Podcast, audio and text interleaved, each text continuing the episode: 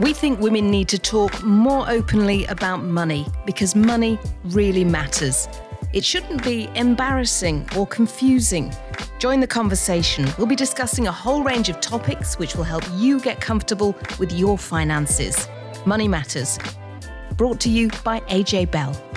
Hi and welcome back to the Money Matters podcast. I'm Laura Suter. And I'm Danni Hewson. This episode is dealing with the number one issue that I'm asked about right now, and that is mortgages. Yes, it is all over the front pages at the moment, and we're going to talk a bit about what's going on right now and why, but also what to expect when it comes to interest rates. We're also going to dig through some of the ways that people are trying to cope with the fact mortgage costs have shot up, including choosing really long mortgages, which could mean you won't be done paying for your house until after you retire. Plus, we keep saying if you're a first-time buyer or your mortgage is coming up for renewal, you should really talk to a mortgage broker. And that advice still stands because obviously everyone's personal circumstances are different. But we thought rather than sending you to a mortgage broker, why not bring one to you? So we've got one on the pod today. Keep listening because we've been quizzing the brilliant Charlotte Tollitt, a mortgage broker at Meet Margo, an app which puts a broker in the palm of your hand. She really does have some great tips, so do stay tuned. But first, let's start with the basics. Since December 2021, the Bank of England has hiked interest rates 12 times in a row, and that has taken the base rate from an incredibly low 0.1% all the way up to 4.5%. Now, that is as we record this in early June 2023. It's all because the Bank of England is trying to bring down inflation, which is now in single figures, but it is still way off the bank's 2% target. And there was a surprise that saw core inflation, which is not the headline number that we're all talking about. That was 8.7%. But core inflation, that's the bit that strips out the volatile stuff like energy and food.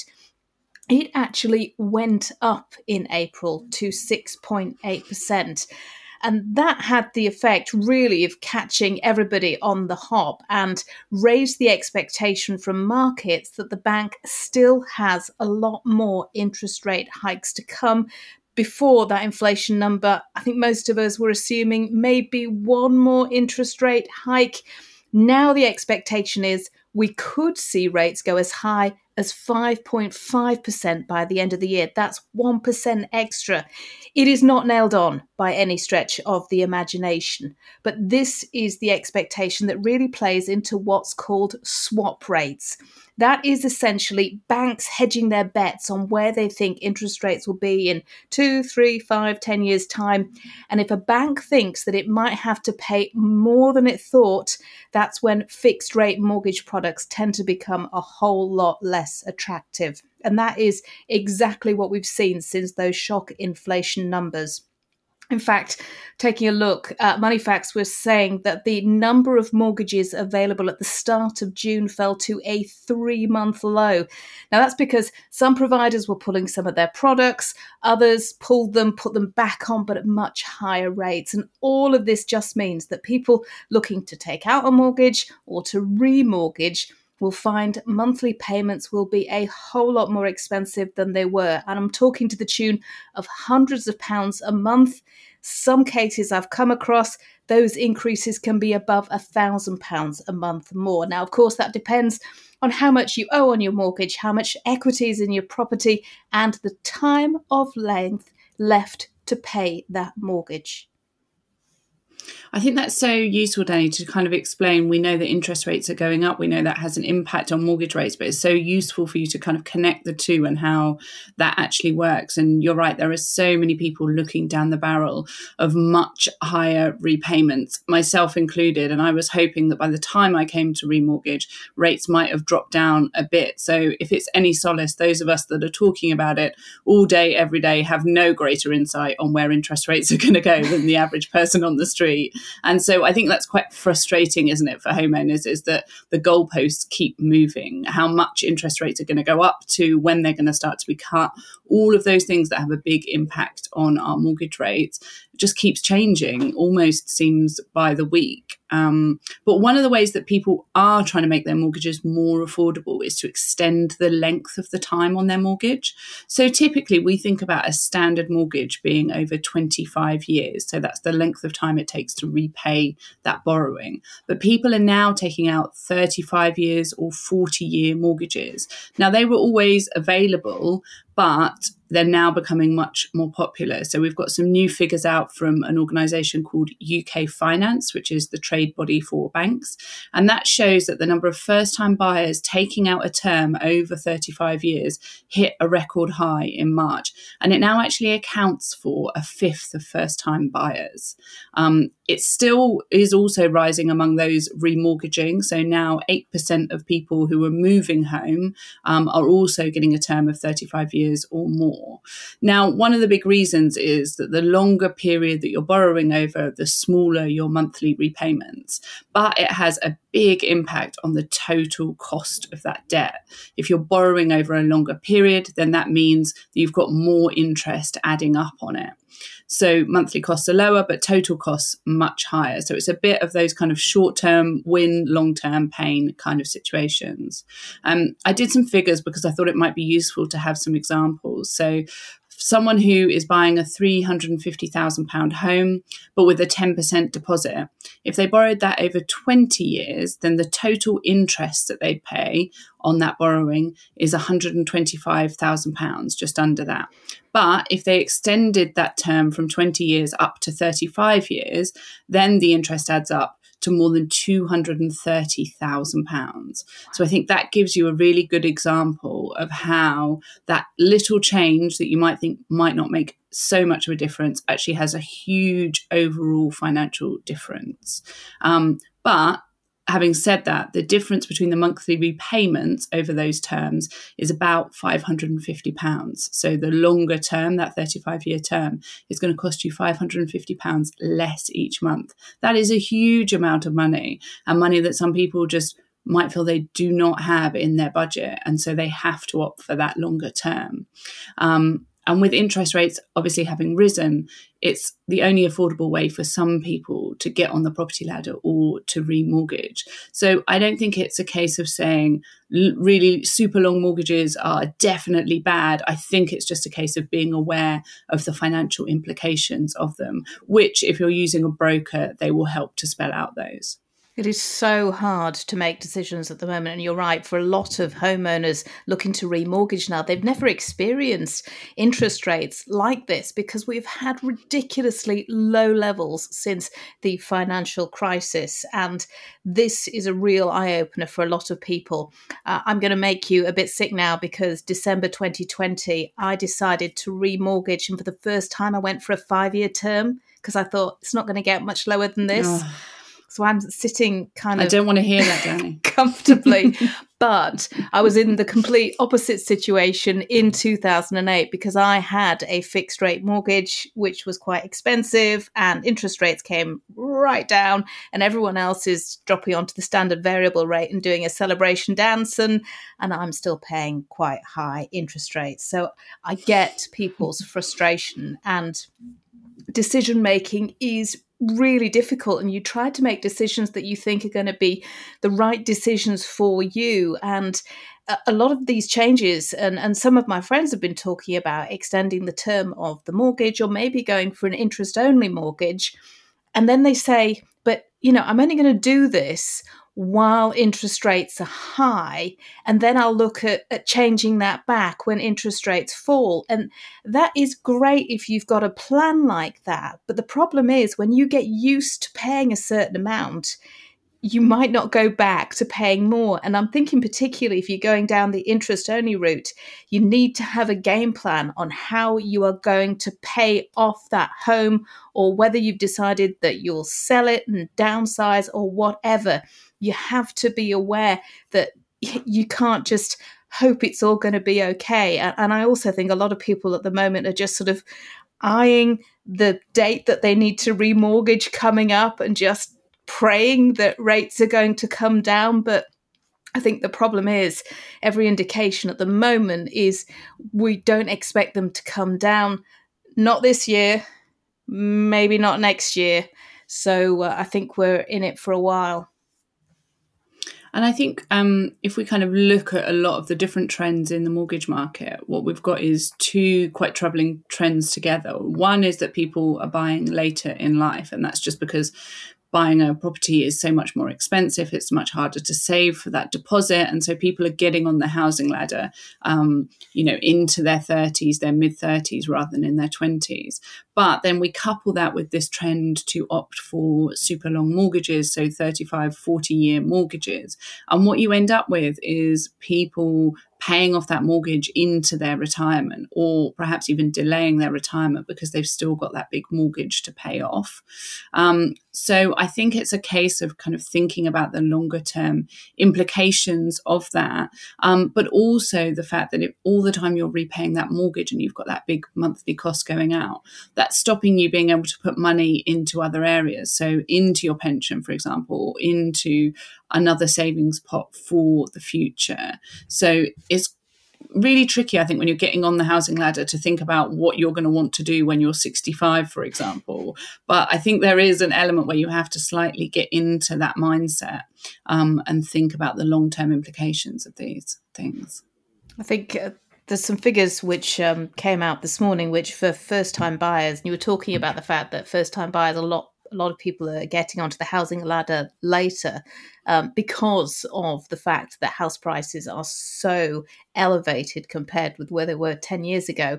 Well, for the first time in 11 years, house prices have recorded the first annual fall. Now, that's according to figures from Britain's biggest mortgage lender, the Halifax. So it found that a typical house price had fallen by £3,000 this last month. That's compared to a year ago, and more than £7,000 compared to the August peak that we had. And another lender, Nationwide, said that it had recorded actually a deeper fall in house prices, down 3.4%, the biggest decline, they said, in 14 years. Now, whatever the number, it is a downward trend. And really the expectation is that rising rates and higher mortgage costs will impact the market further. But it is still crazy expensive. So the average home, according to Halifax, costs now £286,532. And if you're also trying to save up for a deposit and you've got crazy high rents, then that makes it really difficult. And of course, then first-time buyers who are also graduates with student loans, there is a possibility that a 40-year mortgage could end at about the same time that student loans payment end too, Laura. Yeah, student loans are also changing from this year and effectively going to make them more expensive for a lot of graduates. And the term over which you have to repay it is extending from 30 years up to 40 years. And so that means that you will be repaying the loan for 40 years before your debt is wiped out. So someone who has got a 40-year loan repayment plan and graduates, in their early 20s, then buys a property in their 30s, could ultimately be paying off student loan debt and their mortgage in their 60s, which is just, I know everyone talks about we're living longer, we're going to work for longer, but for lots of people that might not be an option, or they might not want to. And it's really stacking up the costs for people later in life, and taking, a decent chunk out of their income that could otherwise be set aside for savings and investments. We're actually going to have a podcast coming up shortly on those student loan changes, how to handle student loan debt and the impact of those changes. So check out that podcast episode when it's up in the summer. But I think it's just all of these things are a bit doomy and gloomy, but I think it's just thinking about them, considering the impact of them, and thinking, okay, well, if taking a super long mortgage is the only way that I can get on the property ladder now, but I've got a plan of how to make it so that I'm not paying off my mortgage still in my 60s or delaying my retirement. It's really hard to think so long term about financial decisions you're making today, but your future self will definitely thank you for it. Spreadsheets, that's what you always advise, isn't it? If there's ever a question, then the answer is always spreadsheets, if you ask me. But I don't think people share that same love of them as me. Crazy. They're all crazy, Laura. Look, we've already covered the whole home buying process if you are a first-time buyer. So go back and listen to that episode if you haven't already, because it's got some great jargon-busting terms there. But back to this episode, because Laura has been digging into all the options for those remortgaging, what you need to think about, talking to Charlotte Tollitt, a mortgage broker at Meet Margo. First up, let's talk interest rates. So there's lots of people that are going to be coming off those cheap fixed rate deals, whether they've been on a 2-year fix or a 5-year fix. What could they be paying at the moment, and what kind of rates could they expect to pay if they were coming to remortgage today? Okay, so interest rates. Yeah, so for those who have been watching interest rates for the last couple of months, they'll know it's been very rocky. And we have had a couple of interest rate rises with the Bank of England base rate. So the last rate rise was on the 11th of May this year. So the Bank of England base rate is currently sat at 4.5%, which has had a knock-on effect on mortgage interest rates. So if you do have a remortgage renewal coming up within the next 6 months, whether that's you coming off a 2, 3 or 5 year fix or possibly longer, one thing I would say and what to expect is that you're going to have an increase within your monthly payment. Now, how much that's going to increase by determines on your mortgage individually. So there's a couple of factors that are going to determine that. Now, one thing is your loan to value. So your loan to value is a ratio of your mortgage to the amount of equity that you have within your home. So the lower the loan to value, the better, because that's less risk for the lender, which will they'll offer you a lower rate of interest. If you've got a higher loan to value, it's seen as a higher rate, a high risk for the lender, and they could possibly offer higher interest rates for you. So the loan to value is what's going to determine that as well.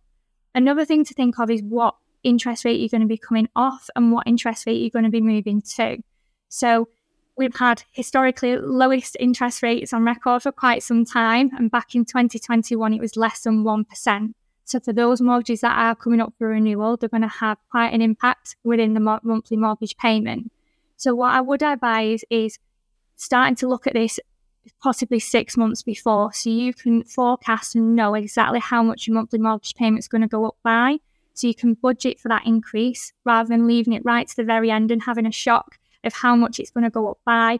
If you can speak to a broker, look at the interest rates that are available now and possibly lock in on a deal, you can then budget and forecast for that increase upon your renewal. And lots of people who are going to be remortgaging for the first time will have forgotten that entire getting a mortgage process that they did last time, particularly if it was maybe 5 years ago. So what do they need to bear in mind, and what do they need to have ready before they go and speak to a broker? That's it. So if you are remortgaging for the first time, or say a 5-year fix, possibly quite a long time ago, there's a few things to get ready. Now, the first thing to do is find out when your mortgage end date is. So check any mortgage statements, contact your lender, or look at your online mortgage services. Some lenders have that available. And it might be sooner than you think. So although you might have moved in a property on such a date and you think, right, I've took a 2-year fix, it's going to end up exactly on this date in 2 years' time, it might not be the case, because every mortgage product has different start and end dates. Could actually end up, depending on where you completed within that month, you may end up with slightly longer than 2 years, for example, or slightly less. So it's really important to find out when that is, because it might be sooner than you think. Know your outstanding balance and your remaining term. I'd say be proactive. Shop around early to protect yourself from any interest rate rises. So lenders allow you to lock into a new deal up to 6 months in advance. That tends to be because mortgage offers last around 6 months. There's a couple that can be around 3 to 4 months. It just depends on the lender. But by shopping around early, you can protect yourself against those interest rate rises. Another important factor would be to determine your property value. So that's where the loan to value comes in, as we've just mentioned. Research recent sales in your area. Use tools like Zoopla, Rightmove to help you find the property price. There's also the House Pricing Index, which is what a lot of lenders use. It's an automated valuation system to determine the price of your home.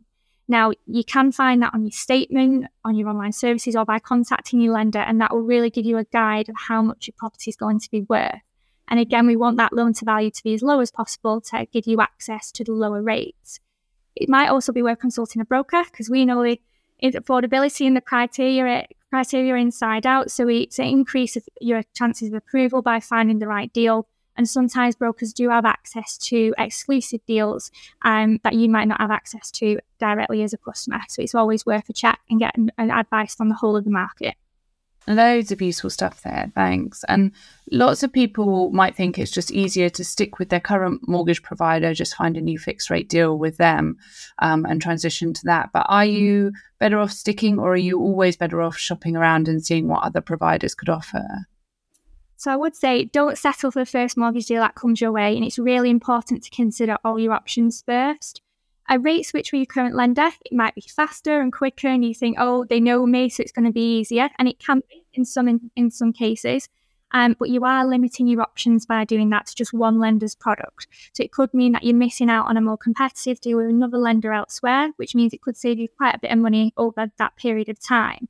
So by looking around, shopping around, comparing what your lender can offer you as an existing customer, or remortgaging to another lender, it changes a lot at the moment. Which one's going to be the best? It does change daily and weekly at the minute. So, by shopping around, looking at both, you can have an informed decision, know which is going to be the most competitive option. So it's definitely better to shop around.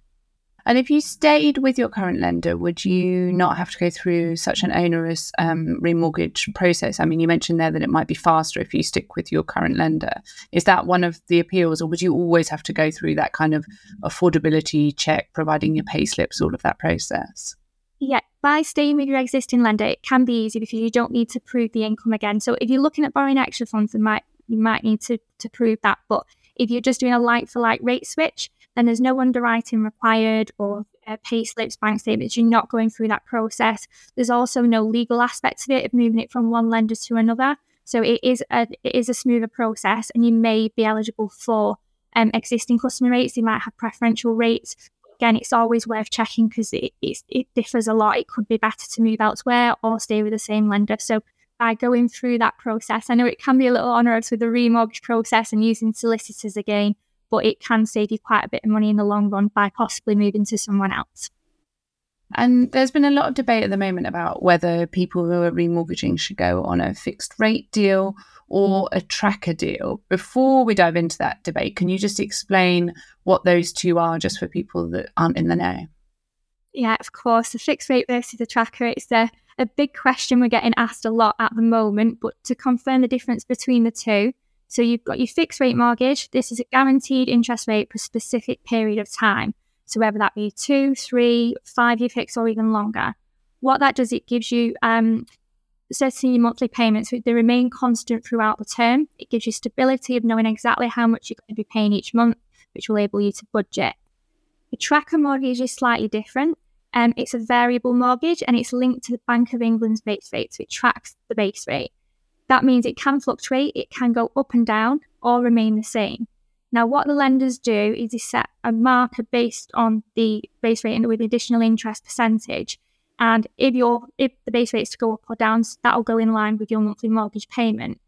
So although the tracker runs with risk, with the fluctuations, it does offer other flexible features that fixed rate deals may not have, such as possibly no early repayment charges or extra allowances around overpayments, but that is tailored to each individual tracker product. So it's not across all, but it may be a feature that is linked to it. And so when people are weighing up those kind of tracker or fixed rate and which they should go for at the moment, how do they decide that? And why is that such a big debate at the moment? It is, and a lot of people are sitting on the fence with this one. And I do wish I had a crystal ball to know what was going to happen in the future. I think we all did with that. The question really, I would kind of say, it's whether a fixed or a tracker mortgage is good for you personally. So there's always going to be pros and cons of different products, but it's down to your own circumstances. Like attitude to risk and security will all come into play when it comes to answering this question. And I'll be honest, I won't sugarcoat things. The timing isn't great for whichever option you choose, as the market's likely to remain like this until things cool off in the future. But 6 to 8 months ago, trackers were more competitive. Looking at it now, fixed rate deals have been more competitive. So it is really tailored to an individual, what your attitude to risk is, which one's going to be the most affordable, can you afford the fluctuations, is a fixed rate going to be the most competitive? We have to look at everything as a whole. So it is a good idea to kind of, as I would say, consult with a broker and look at all options. We can explain the options for you, advise you on the best way forward so you can make an informed decision on what you feel is going to be the best for you. And one thing's probably clear at the moment, that trying to anticipate what interest rates are going to do is so hard at the moment, which obviously makes your job very hard. It is at the moment. They're forever changing. It's quite volatile at the moment. So what I would advise is by reserving a rate with in advance 6 months before, then you're not set in stone with that either. So what I always advise is that if you do lock it in 6 months before, if interest rates are to go up, you future-proof yourself from that, from any interest rate rises. You've locked in that deal. If rates do go down, then it's quite flexible. We can still change the deal for you, so you're not missing out on any lower rates. We can change it with the lender we've put you with, or whether it's moving to another lender. It's quite flexible around that. So if it goes down, bonus, we can change it. But if it goes up, you future-proof yourself on that interest rate rise.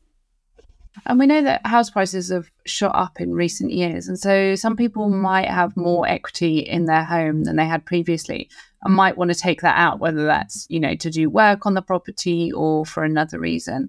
How easy is that process? Is that effectively you're just borrowing more on the mortgage than you are at the moment? You can do. So you can release the equity. So you can do that for lots of different things, such as like home improvements, debt consolidation, or possibly investing in a property such as a buy-to-let. You can do that at any time within your mortgage deal. So you could possibly, if you're with your current lender and you've not got a remortgage coming up anytime soon, you can complete a further advance, which will release the equity and give the funds to you sooner. Kind of runs alongside your mortgage account as a sub-account. So it's just the new lending will be on the rate that's available at that time, and they'll run alongside each other. If you have a remortgage coming up and you want to release equity, you can do that as part of the remortgage process, and you'll receive the funds on completion. One thing I would say to be aware of is that by releasing equity in your home, you are pushing yourself into those higher loan-to-value brackets, which means it might then meet higher interest rates, the higher the loan-to-value is. Also, with regards to budget, rates have already gone up. So if your monthly payment has already increased, by taking further equity out, that's going to cost even more again. So just make sure it's going to be comfortably affordable for you with the extra money being released out of your home. And also, house prices can fall as well as rise. So if you've got a lot of equity in your property, then that's great. You're still around those low loan-to-value brackets even after releasing the equity. But if you are at a higher loan-to-value, then just be careful, because if property prices were to fall, you could end up in a negative position. And on the flip side of it, lots of people are asking at the moment about whether they should be overpaying on their mortgage. So this is where you pay more than your usual monthly repayments to try and eat away at that mortgage debt a bit quicker. And I think a lot of people are looking ahead to, you know, remortgaging onto higher interest rates and how much more that's going to cost them, and thinking that they might reduce their mortgage debt. What are some of the things that you need to think about if you're weighing up whether you're going to overpay or not? Yeah, so we always say overpayments are always a good idea if it's affordable to do so. And you can do that via like a lump sum payment or alongside your monthly direct debit. So you can add to the direct debit each month. You do have an allowance. Most lenders will give you a 10% allowance of the mortgage balance each year without incurring any early repayment charges. There's also a window upon renewal. So if you are coming up for remortgage and you want to make an overpayment above the 10% allowance, there's a small window there where you can make that payment just before you lock yourself back into a new deal. So you can get past that 10% allowance without incurring the charges. If the overpayment is going to bring you into lower loan-to-value brackets, even better, because it's going to qualify you for those lower rates of interest. One thing I would say would be if you are looking at using all of your savings to overpay on the mortgage, we wouldn't normally advise that. Keep some funds back, you know, for an emergency fund, especially with the cost of living and things at the moment. Good idea to reduce the term and save on interest overall, but it's also make sure that you've got enough money there in just in case. And I know some people who've kind of roughly worked out how much extra their mortgage is going to cost them, and then they're overpaying by that amount in the run-up to remortgaging, which seems very smart and sensible. Is that a good idea? Yeah, definitely a good idea. If you can afford that and keep that going with the monthly payments as well, it's going to bring that down for you and keep it in line and qualify you possibly for a lower loan to value upon your renewal. And for those people who are moving at the moment, moving house, maybe moving to the next rung on the ladder, how do they work out, with mortgage rates changing so much at the moment, how do they work out what's going to be affordable in terms of how much they could borrow and so therefore what their budget is for their new home? Yeah, so it's an exciting time to be moving home and on to the next step on the ladder, but it can also raise a lot of questions given the current market. So it's a lot of questions of whether it's the right time, what's it going to cost, can I afford that dream home I've been stalking on Rightmove for the last week? Yeah, there's lots of tools out there online which can help you with this. You've got your affordability calculators, which will determine your income and your outgoings, such as your credit commitments and financial dependence. That can give you an idea of roughly how much you can borrow. Again, consult with an expert, such as a broker. They know the knowledge and the criteria around incomes and maximum lengths across the market to make it achievable for you. Because it's not one size fits all when it comes to income with the banks and the lenders. They've all got different policies and criteria, so it's making sure that it's definitely affordable and you do fit within the criteria. It's also around budget, again, so within the rate rises, making sure that that move's going to fit within your means and your lifestyle. So it might be okay moving to that dream home, but you don't want to be overstretching yourself in the current climate. You want to make sure that you do get the dream home, but it's also going to be comfortably affordable for you as well. So by working out your maximum affordability, what's it going to look like monthly, possibly getting a mortgage in principle, I would advise to do that before you put your house on the market and start offering on other properties, so it puts you in a really good position. And I guess that kind of how much is affordable personally, that's such a personal judgment, right? Some people might be more comfortable putting a much higher proportion towards their mortgage, where other people, you know, want to spend money elsewhere. Some people might be comfortable maxing out and assuming that their income is going to rise in coming years. Other people might be more conservative. So I guess there's no like hard rule of thumb there, is there? Yeah, it's not. It's all tailored individually. It's like you say, different people have different lifestyle. How much money they want to spend on different things, whether it's the mortgage and holidays and with the kids and things. So it does depend individually what's going to be affordable. The lenders do set a set amount, you know, for the maximum lending amounts. But again, they all differ as well. So each lender lends different amounts. Some might lend slightly more than others. So it is good to review everything as a whole across the board and see what you can achieve and what your maximum lending is with each lender. And for people out there who are either remortgaging or moving to a new property, or even first-time buyers who are feeling a bit kind of spooked and scared by the mortgage market at the moment, particularly with so many headlines about rates rising and kind of panic in the mortgage markets, what advice would you have for those people who are feeling a bit nervous? It is. It's one of those times at the moment, isn't it? Everybody's not sure what to do, what's the best way to move forward. My advice would be, if you are looking to move home and once you've assessed that affordability and looked at how much it's going to cost, if that still feels comfortably affordable for you and you've found your dream home, go for it. Like, if that's going to fit. If it's a little bit out of reach at the moment, you might want to kind of wait for things to see if they do start to settle, or look at a lower budget, you know, or a different type of property. But we are saying if it's affordable and you feel that that's going to be achievable for you, once you've spoken and received that advice, then to go for it. Amazing. Thanks for all of your tips. I know it's such good practical advice there for people. Thank you. No problem at all. Thank you. Charlotte Tollitt there, and you can find the Meet Margo team on social media. They have really great videos breaking down a lot of the jargon in the mortgage industry, or some of the questions that you might have at the moment. So check them out. And you can also take a look at their app, which is meetmargo.co.uk. Yeah, I find it incredible, the stuff that you can get on social media now. There's some really clever tips and tricks. So if you are thinking about buying a house, or, you know, taking out a pension or anything like that, it's really worth having a look. And of course, it's always worth having a look at our Money Matters pages as well. Now, one of the things that we do always ask our guests to do is to share a financial confession. This is Laura's favourite bit, I know. And Charlotte's one is a perfect happenstance because it's all about her experience of being a first-time buyer. Okay, so biggest money mistake I would say is being a first-time buyer. You save everything for your deposit and your solicitors and all your stamp duty, all of that kind of together. But one thing I didn't kind of budget for is actually when you move in the property, the items that you need when you move in, such as your large items, such as sofas and kitchens and appliances and things like that. Now, there's so much available at the moment, 0%, you can pay it off over so many months and things like that. So you can get carried away, a bit blindsided with all new shiny things to go in a new nice home. But you need to remember that they are financial commitments. Like I didn't at the time, those little ones add up and they go out alongside your mortgage and your bills as well. So by moving in, it was just a bit of a shock when you've got all the items as well as the mortgage and things and not budgeting for that once you've moved in. So yeah, just remember they are stuck with you for quite some time.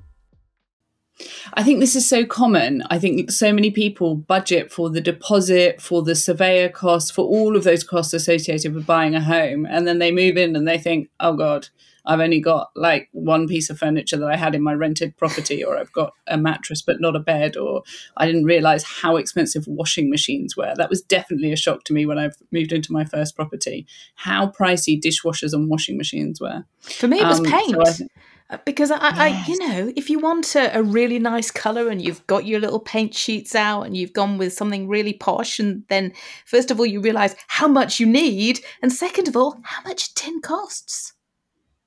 I know. Yeah, you're right. All of those things that you just have never had to encounter before because you've been renting, suddenly they really add up. That's it for this episode of Money Matters. Do get in touch on social media. We would love it also if you'd sign up to our newsletter so that you get all the information about future podcasts. Laura was talking about one on student loans that we're going to do.